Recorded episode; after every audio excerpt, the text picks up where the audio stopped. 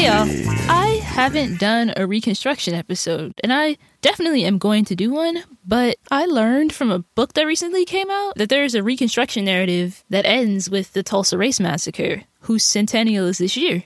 And that's because during and for a few decades after the Civil War, Oklahoma was not an American state. It was part of what was called Indian Territory. And Reconstruction played out in interesting and unique ways in Indian Territory.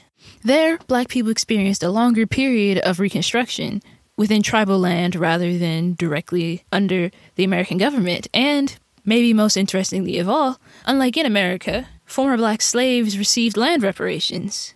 It's a super cool, never discussed part of history. And today I have on with me Professor Alaina Roberts, author of that book I mentioned earlier. It's called I've Been Here All the While Black Freedom on Native Land. And she's super cool. She's a professor at University of Pittsburgh, and she's written for the Washington Post and Time Magazine and has a profile in CNN and the Boston Globe. Like I said, super cool. Thank you for coming, Professor. Thank you. Now, before we get into black land ownership in Oklahoma, that land wasn't empty land. We've talked about on the show before, back when we talked about housing segregation, the fact that there's a historical erasure involved anytime you start a story about land as if the land was empty before you started telling the story, and is not where your story starts. So, my first question is where and how is the proper way to tell this history? Well, I like how you mentioned that a lot of stories about land and land ownership do not mention people who would have been on that land previous. And that is where I kind of saw my intervention kind of putting these stories together. Like, for example, Oklahoma is often known for its large number of all black towns. And that's kind of a celebratory narrative. Black Wall Street, Boley, Oklahoma. Isn't it great that these black people, you know, had this land ownership and were entrepreneurs? Which, of course, yes, it is like amazing. It's great. But the story of the native people who were on that land before and who really shaped that space before, I think is so important. And my narrative is trying to connect those and bring those together in the space of Indian territory, modern day Oklahoma, which I think is a great space to look at land ownership because there are three, well, three to four major groups that own land there and have various land claims that they really use similar language to justify and rationalize. And this first group that I want to ask you about are the five tribes. So these five tribes are the Cherokee, Chickasaw, Creek, Seminole, and Choctaw. And originally they were called the five civilized tribes because in the 1700s they adopted slavery. And so members of their tribes, in order to gain wealth and in order to assimilate to American culture, began owning enslaved black people. And this led to them becoming more influential and more wealthy therefore more politically important in their nations. And so the same way that white slaveholders shaped a lot of the legislation and culture of the United States, these slaveholding members of these five tribes also shaped the culture and legislation of these Indian nations. Yes, the five civilized tribes were the ones who owned slaves. And yeah, Native Americans also did own slaves. That's also not a thing that comes up very often. So, how did they get to this land? Well, so I think most of us know something about Indian removal.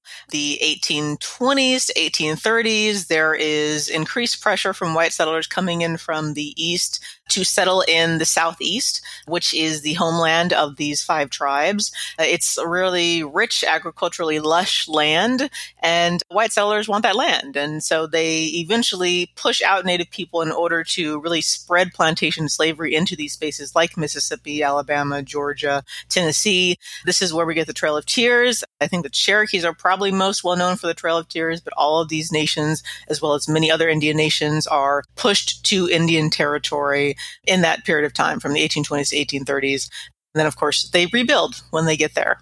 And that's, for me, the first place your book mentions Black people that I'd never even thought of because these tribes, they had slaves, as we just discussed. And when they moved from the Mississippi, Alabama, Georgia area, they brought their slaves with them. They were slaves on the Trail of Tears. And actually, your book mentions that people bought new slaves because if you own a person, they can like carry stuff with them on the Trail of Tears. So there were black people on the Trail of Tears. They experienced it. They died on it. This event that we think of as so important to Native American history is also Black history for those people who were enslaved in those tribes. So then the five tribes end up in the Oklahoma area, Indian Territory. So what happens? How do they rebuild? The kind of part of the story that my book really adds is that after Indian removal, they're not moving to again an empty space. Like there is really no empty space in North America. So there are already native people living in what is Indian territory. People like the Yuchis, uh, the Comanches, the Plains Apaches have already used this land as a home, as a hunting ground. And so they are actually moved and dispossessed to make way for people who themselves were possessed, the five tribes. And so they move in, they create schools, government buildings, homes, plantations, and in fact, they really rebuild a nation that is stronger and more economically successful than they had in the Southeast. They didn't just move it and say, y'all get out. They also used a lot of language towards the Native Americans who were already there that white people had used talking about Native Americans. Yes. So, in order to really claim this homeland and make it their own. They use words like wilderness. They call the native people who are already there uncivilized and savage. And these terms, of course, sound familiar because these are what white Americans and white Europeans have used to describe native people. But because the five tribes are in this kind of special category of supposedly civilized, they are really kind of creating a dichotomy between themselves and white Americans and the native people who are already living there, the Western native people, trying to really paint a picture of themselves as the real settlers, like the real legitimate inhabitants of this region. And those displaced by the five tribes didn't just leave, they did their best to fight back and try to stay in their land. And that's when the five tribes, after attempting to separate themselves from those people over there appealed to the American government for help.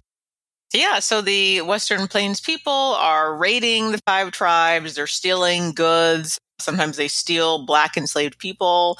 Sometimes they murder people. So they are claiming their space in a way as well. But the five tribes have the US government on their side. And really, in order to strengthen that relationship, they again position themselves as settlers, say, look, these people are coming at us, they're hurting us. You need to build a fort. You need to protect us because you moved us here.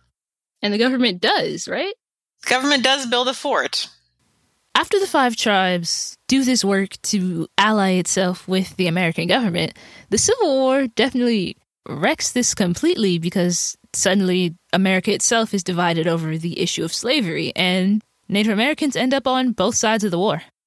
So, just like the United States, they were split. So, all of the five tribes had members who fought on the side of the Union and the side of the Confederacy, which is why it is so clearly a power play that after the Civil War, the United States really blatantly ignores that there were members who did supposedly say loyal to the Union and fought for the Union. Instead, they really only recognize the Confederate alliance and then try to punish them. So, with slavery abolished in America, this institution that was the Five Tribes' original claim to being civilized became a reason for their punishment and an opportunity for black land ownership after the Civil War, we have really a transition where the U.S. is no longer interested in maintaining slavery, and that's no longer kind of seen as good. And so they forced the five tribes to free their slaves, to make those enslaved people part of their nations as citizens, and then also to give those enslaved people land. And that's where we get 40 acres of land that is specifically given to the former slaves of Chickasaws and Choctaws. But then all of these black people get some portion of land. So, yeah, there were some black former slaves who ended up with land reparations, but this was part of the Dawes Act, which I never learned involved black people because the big thing about the Dawes Act was that it allocated a lot of land that was supposed to be Indian territory into American hands. So, this land allotment is part of a greater project by the United States to basically eventually take over Indian territory. So, they not only outline that Black people are going to be given land, Black people part of Native nations, but also the United States is going to take a huge amount of land, really almost two thirds of the land that the five tribes had previously possessed in Indian territory. And that is going to be settled on by Americans. So the narrative is usually like white Americans do land runs and they eventually come onto this land. But in this story, African Americans are also a really important part because they are interested in migrating due to the black people that they see in Indian territory. And so they see these people have land, they hear about the treaties, they hear about not only land allotments, but also some of the money that people are receiving from these treaties. And so they, they come because they see it as a place that is potentially to them like a racial paradise. You know, there aren't that many white people there immediately after the war and even going into the 1880s. So they see really an escape from the South, a new kind of possibility for them. Was it a racial paradise?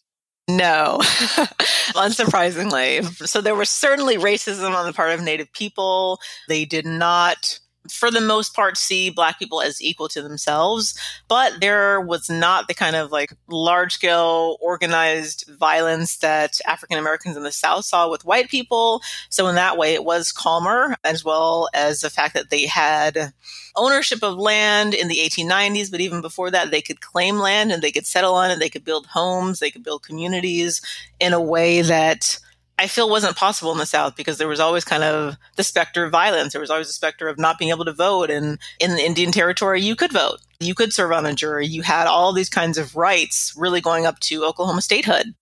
And that's again just a part of Reconstruction that never gets talked about. That part of Reconstruction was Black land ownership in Oklahoma. I do want to talk about Black people who were formerly enslaved to Native Americans because their experience is it's a little different because the tribe that they were once enslaved to, they didn't always treat them right, but Black people stayed anyway. And that relationship, that community, that's something that you talk about in your book that I want to spend some time on.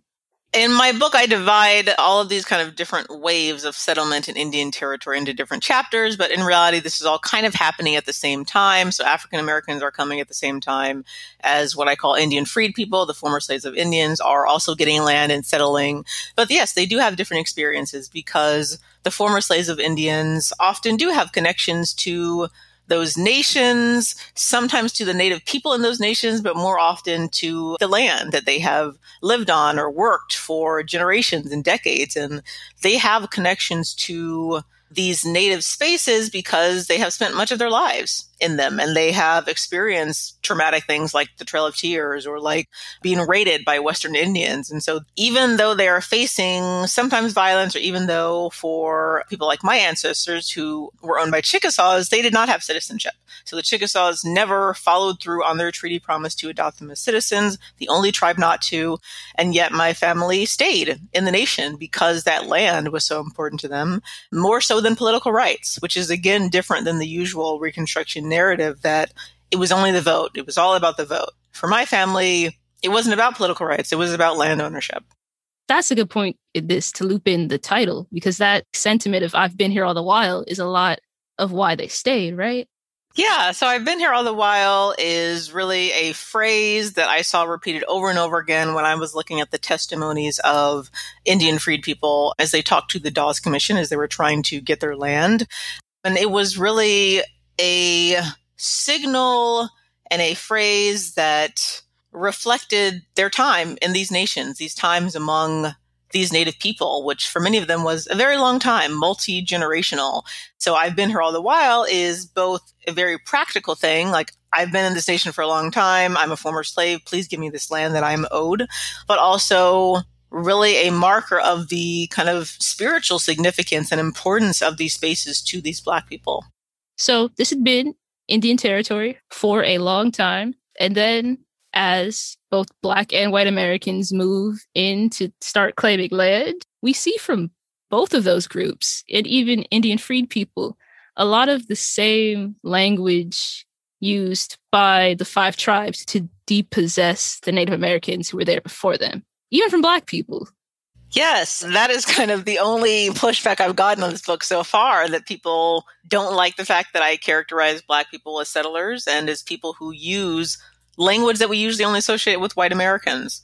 And so we have people like Frederick Douglass calling Native Americans uncivilized. We have people like the former slaves of Indians saying that they're lazy or not as productive as white Americans. And I'm really showing that people of African descent can also buy into these ideas of kind of the settler colonial state that are prejudicial and biased, but also that these are strategic ideas meant to advocate for Black migration, advocate for American support of Black communities and Black land ownership. From the very beginning of the book, you talk about the way that, like, oppressed people can still oppress other people and try to use the tools of white supremacy, the language of white supremacy, for their own end, which did it badly for the Native Americans who lived there before them. They got pushed out. Oh, you were also talking about the way this might take a step back, but the way that Indian freed people were treated by the tribes after they were free was actually something that white people in America were critical of. They talked about the natives as like savages who like mistreated black people, which is truly the craziest thing. Yes. Indian territory is so interesting to me because you have the American government doing things and saying things that like they would never say about the United States and about African Americans there. So the United States is the entity that forces the five tribes to give black people land in the first place. And yet that is something that they are unwilling to do in the US. They're unwilling to take any land from a white American, even a white slaveholder, and give it to a black person. So they try that during the war, and then they try to make it permanent Congress after the war, and they can't do it. They can't get enough agreement among Republicans. There is also the rights that they immediately give Indian freed people, which we don't see in the United States until like 1871. And then, of course, that's only black men who have the right to vote, whereas it is black men and women in the five tribes. And then, yes, like as the five tribes do or do not kind of follow through on these treaty promises, the United States is there saying, hey, you're not doing this. You need to treat your former slaves better. You need to do this. And it's so weird and so kind of hypocritical, but it's like they're able to see the wrongs when it's done by someone else that they can call uncivilized. But then when white people do it, it's totally okay. That part was just crazy for me. The idea of like a white newspaper being like, look at this bad stuff Native Americans are doing as they're completely disenfranchising and perpetuating violence against Black people. And part of this is that this Reconstruction land ownership and like distribution of rights lasts longer in the West than it does in America. That's part of what makes your Reconstruction story longer. Yeah. So historians disagree about when Reconstruction ends, but if we want to say the kind of traditional 1877, in Indian Territory, I argue it goes up to 1907 and possibly even further. I actually, in my book with the Tulsa Massacre, but the native jurisdiction of Indian Territory makes the lives of these black people different because you don't have kind of a white supremacist state over you. I mean, yes, you have native people who are often prejudiced, but it's it's not kind of the same violence and the same kind of constant enforcement of the racial hierarchy. And so we really see the change in the 1890s as we have the creation of Oklahoma Territory and the really mass settlement of white Americans. And then 1907 is when Oklahoma becomes a state. The very first law that is passed is a segregation bill. So like immediately we see a change and like the really kind of embrace of white supremacy. The first law that was passed. So there was a complete just like new order. This is how it's going to be now. And that's the legal way things happen. Even before legalizing segregation when Oklahoma became a state, white settlers employed other means of oppressing black landowners in Oklahoma, the ones that were used to things like lynching and other acts of racial violence. Yeah, so there was land theft, there was squatting on land owned by Native Americans and Black people, kind of pushing them out that way because they knew that by 1890, tribal courts were being dissolved, and that meant that white American judges were deciding things, and they often didn't care necessarily about Native or Black ownership. There was kind of some violence, like it slowly starts in the 1890s with like a few lynchings, but we don't have really the introduction of mass white violence until the 1900s. And then there's just kind of a change in the idea of race and racial hierarchy with so many white people who are then able to use the American government support that is now for them. And it's no longer for the five tribes and it's no longer really for Indian freed people because when white Americans come, they are really the main people that the colonial state is serving.